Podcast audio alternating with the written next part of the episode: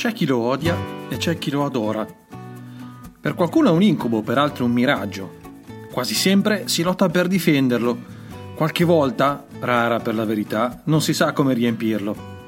Per alcuni è sinonimo di noia, per altri è fare tutto quello che non ho mai il tempo di fare. Lui, il tempo libero, per certi è un mito, l'unico motivo valido per vivere. Per altri un inutile spreco di tempo che può permettersi solo chi è ricco di tempo da perdere, insomma quasi una cosa da sentirsi in colpa. È un tempo in cui non incombono i doveri, è il tempo per sé, è il tempo senza prestazioni da dover offrire, è un tempo senza guardare l'orologio, è il tempo per le persone, quelle care, è il tempo per le proprie passioni, è il tempo per tutto ciò che è gratuito, è il tempo libero.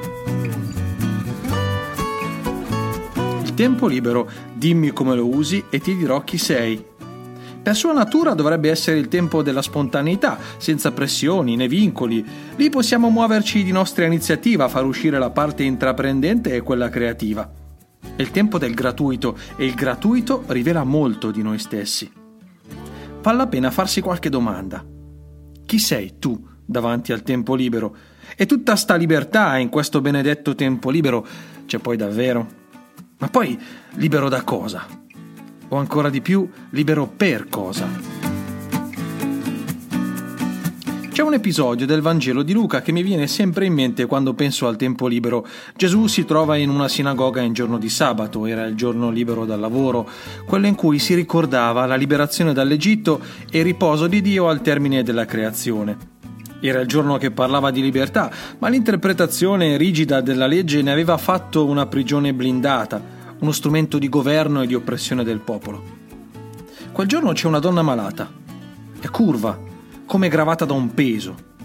Il Vangelo dice che è legata dalla malattia. È un po' come una prigioniera.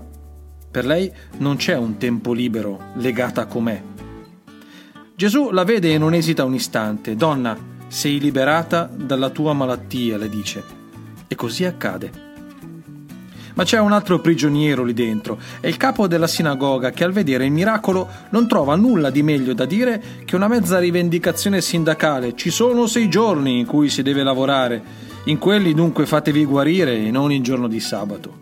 Prigioniero della legge è curvo anche lui, ripiegato sulla e dalla sua ideologia al punto da non vedere la donna, da non godere più del dono della libertà. Gesù libera anche lui. Se liberate le bestie in giorno di sabato perché bevano, non andava forse slegata questa donna perché tornasse libera? gli dice. Gesù fa tornare il sabato un giorno di liberazione, di libertà per uomini e donne liberi, un tempo libero nel senso più pregnante dell'espressione. In effetti non c'è un tempo che per lui e in lui non sia un tempo libero. Più che inseguire o fuggire il tempo libero, bisognerebbe liberare il tempo, riempiendolo di Vangelo. Aumentare il tempo libero e aumentare il tempo in cui si vive da uomini e donne liberi, come il Vangelo chiede e permette di essere. Con la schiena curva noi finiamo ogni volta che cediamo a qualcosa che ci rende meno umani. Può essere un modo di comportarsi Può essere un modo di vedere le persone o un modo di lavorare, può essere una mentalità, può essere una brutta abitudine, può essere un'invidia.